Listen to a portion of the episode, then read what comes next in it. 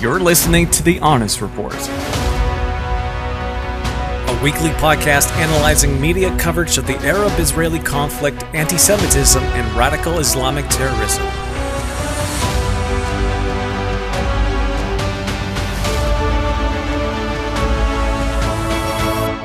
Here's your host, Rob Walker. I'm Robert Walker, and welcome to the Honest Report podcast. Today, we are very honored to have Arieh King as our guest with us. He is the founder of the Israel Land Fund and the deputy mayor of Jerusalem. Aryeh, welcome. Thank you, Robert, for having me in your podcast, and I'm looking forward to this interview. It is very much our pleasure. Um, I've heard you uh, speak uh, in person before, and of course, you are uh, a popular speaker uh, all around the world uh, to Jewish and non-Jewish audiences alike. Um, so, tell us. I mean, you really started the uh, the Israel Land Fund. Um, tell us about what the what the really the, the need for that was.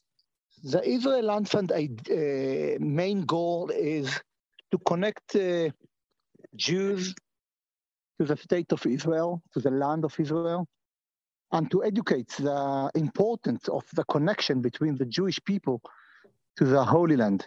Education, it means uh, bringing people to see uh, where Jews lived in Israel in the past and they were forced, forced to leave their houses. I'm talking about 1948 and even before, like from Hebron, like from East Jerusalem.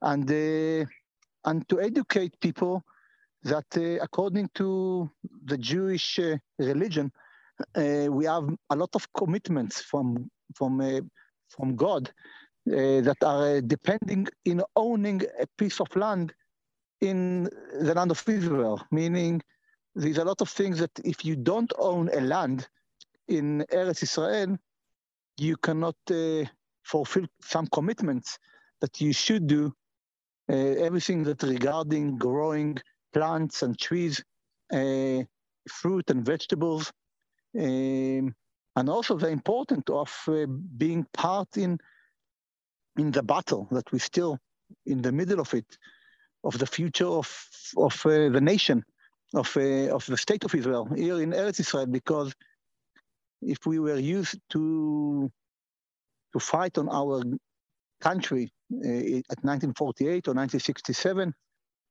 it's not anymore uh, a war using weapon. Now the, the, the, the battle, the struggle, the conflict is on the land.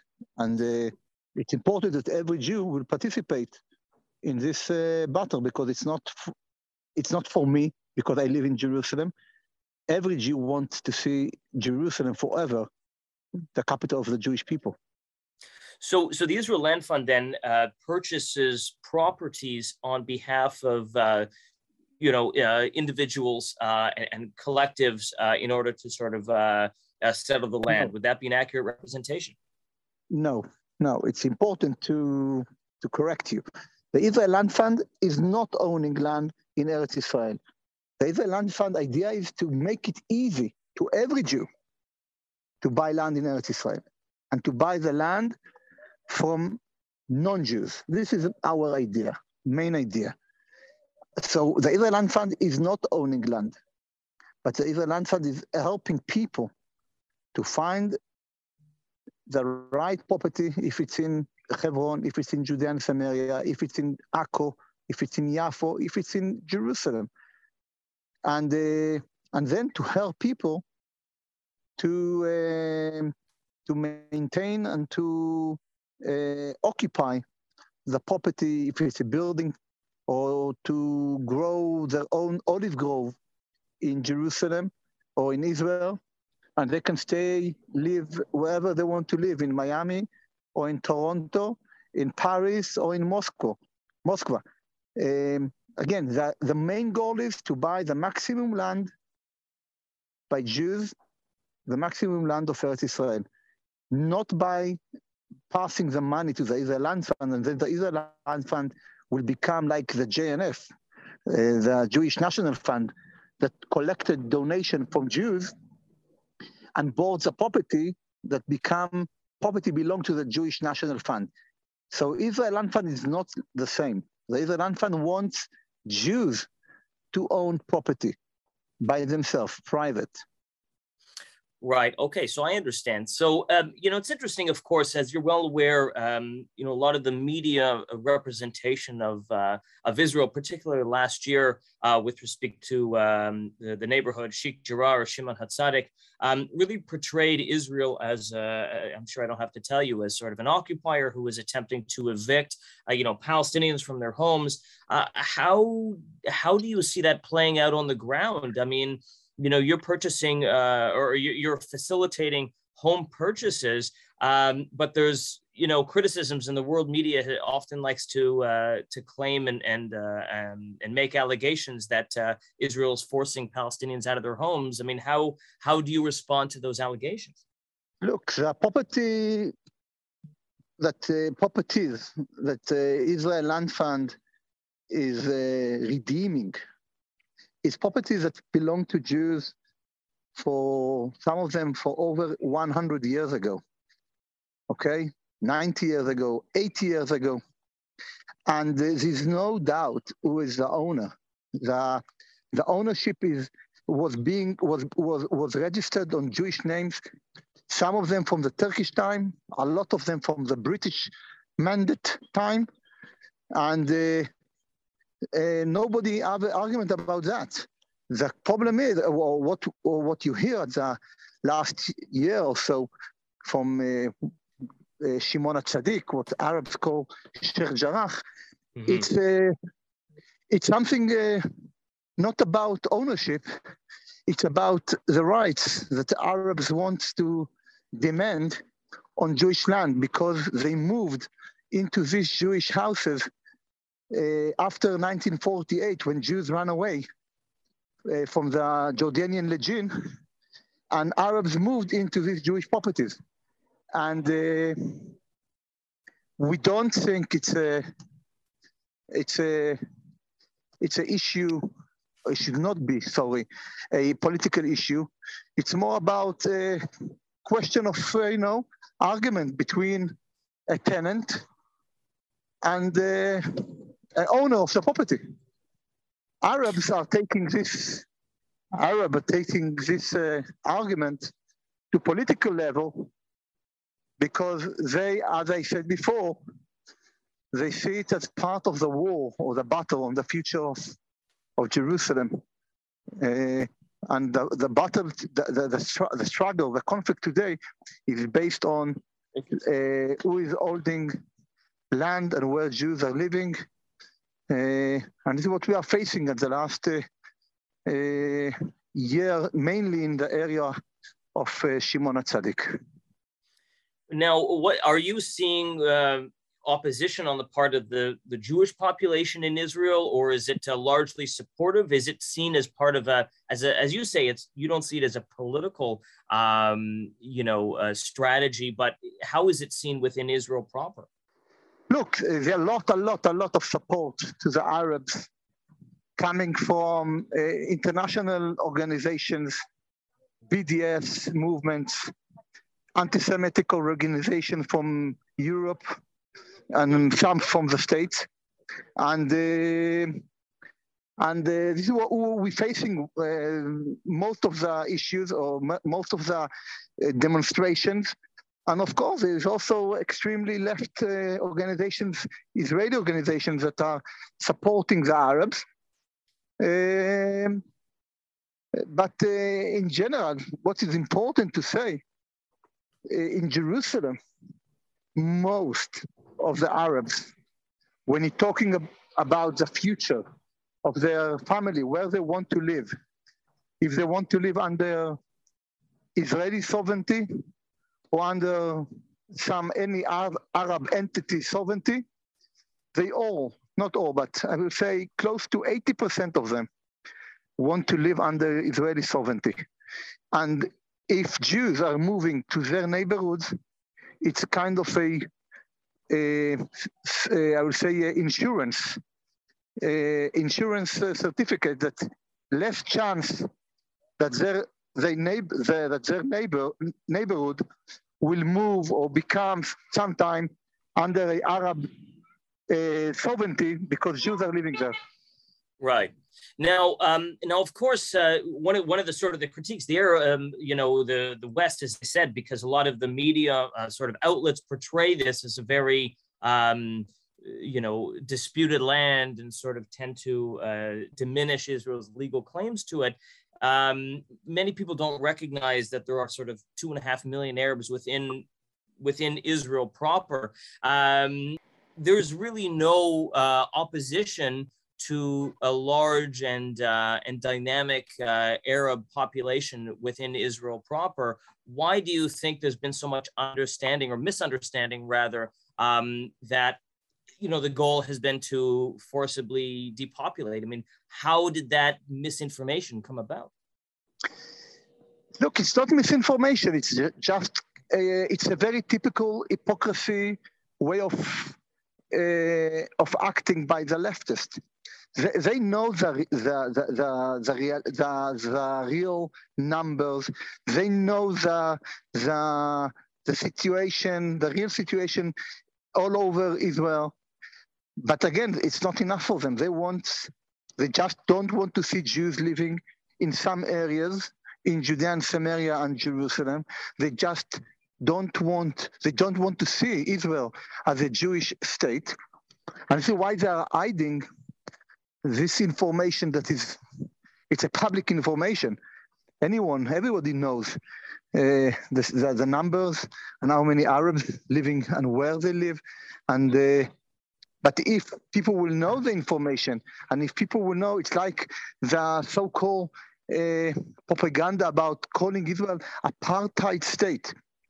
Apartheid state cannot. Uh, this is what we hear from our enemies from inside and from outside. But how can mm-hmm. you describe a country as apartheid when you have a minister in the Israeli government that is Arab?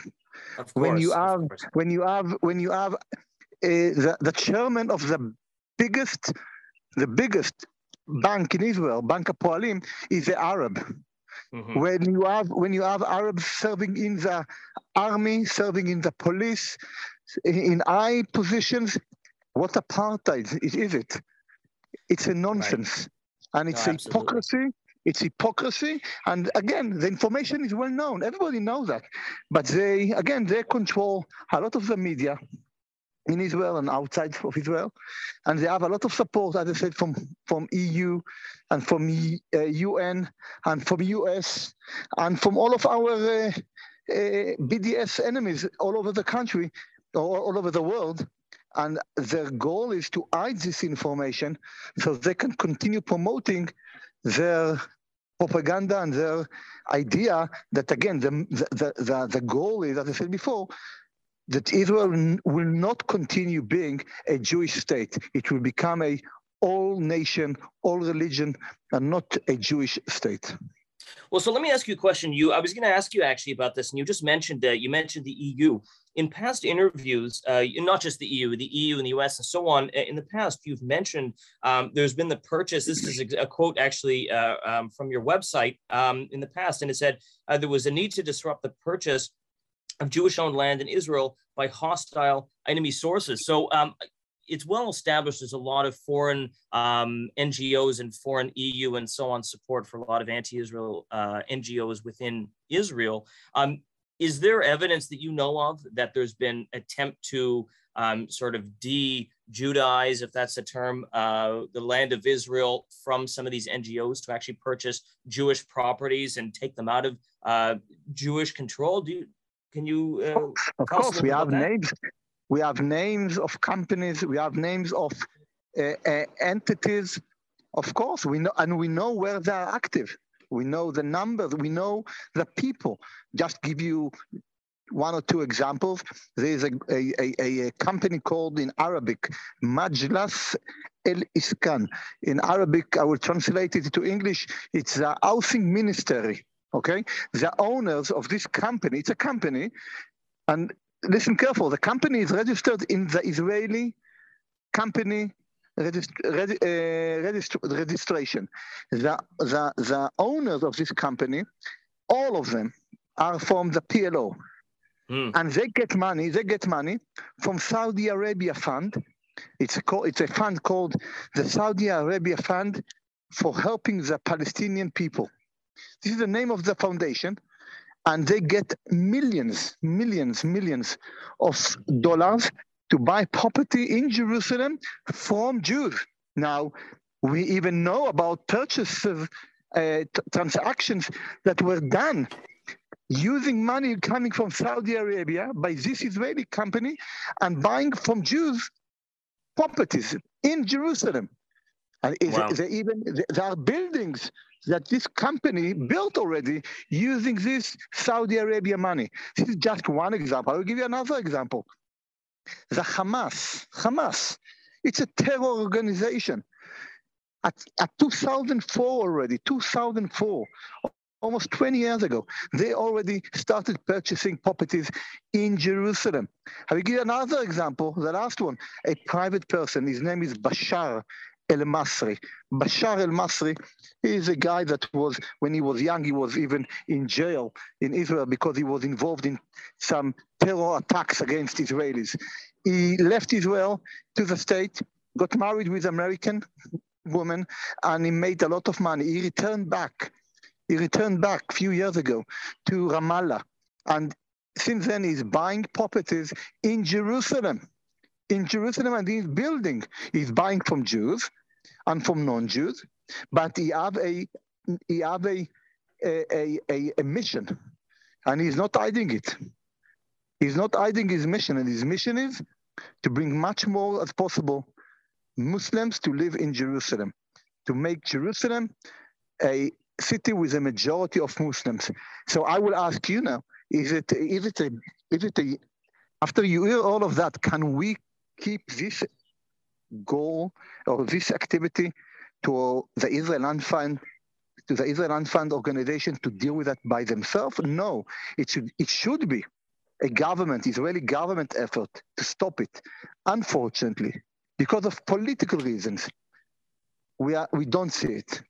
And unfortunately, even the JNF, the Jewish National Fund, that was established 100 and, more than 120 years ago to buy property in Israel for the Jewish people, they are not doing, and they are not doing enough at least, to fight back this war on the, uh, for the future of our people, of our nation, of our uh, Jewish nation in, in, in Israel. And unfortunately, there are few organizations like the Israel Land Fund, like uh, the Jerusalem Redemption uh, Project, like City of David. But again, it's few organizations only, and being all of them being sponsored by private people instead of having a government money sponsoring this uh, this effort. Well, uh, listen, I, I uh, I really didn't uh, realize the extent of the complexity that's uh, that's taking place on the ground. I think when a lot of people sort of read the news, um, even though supportive of Israel, they don't necessarily realize uh, just uh, quite how complex and how much money uh, is um, you know is at play here from a lot of uh, actors you know hostile to to Israel, attempting to sort of change the um, you know the demographics on the on the ground. Arieh King, thank you so much for your time today. Very much appreciated. Thank you, Robert. And uh, it's very important. Whoever hear that, if you care about Eretz Israel, if you care about the state of Israel or the or the or the land of Eretz Israel, if you care about the future, that this land will be a free state for all religions, by the way, but a Jewish state with freedom for everyone, you must participate in in in, in these efforts to stop the Arabs buying from Jews and to help Jews to buy and buy more and more uh, land and properties, especially in Jerusalem, but not just in Jerusalem, Judea and Samaria, Jordan Valley, even in, in Yaffo and Akko, everywhere. Wonderful. Thank you so much again. Much appreciated. Thank you, Robert. And that's today's edition of the Honest Report podcast. If you haven't done so already, please subscribe to our alerts, subscribe to our podcast, leave a review, and if you like what you heard, please consider a donation to support our continued efforts. You can do so at honestreporting.ca slash donate. And until next time, thank you so much for listening.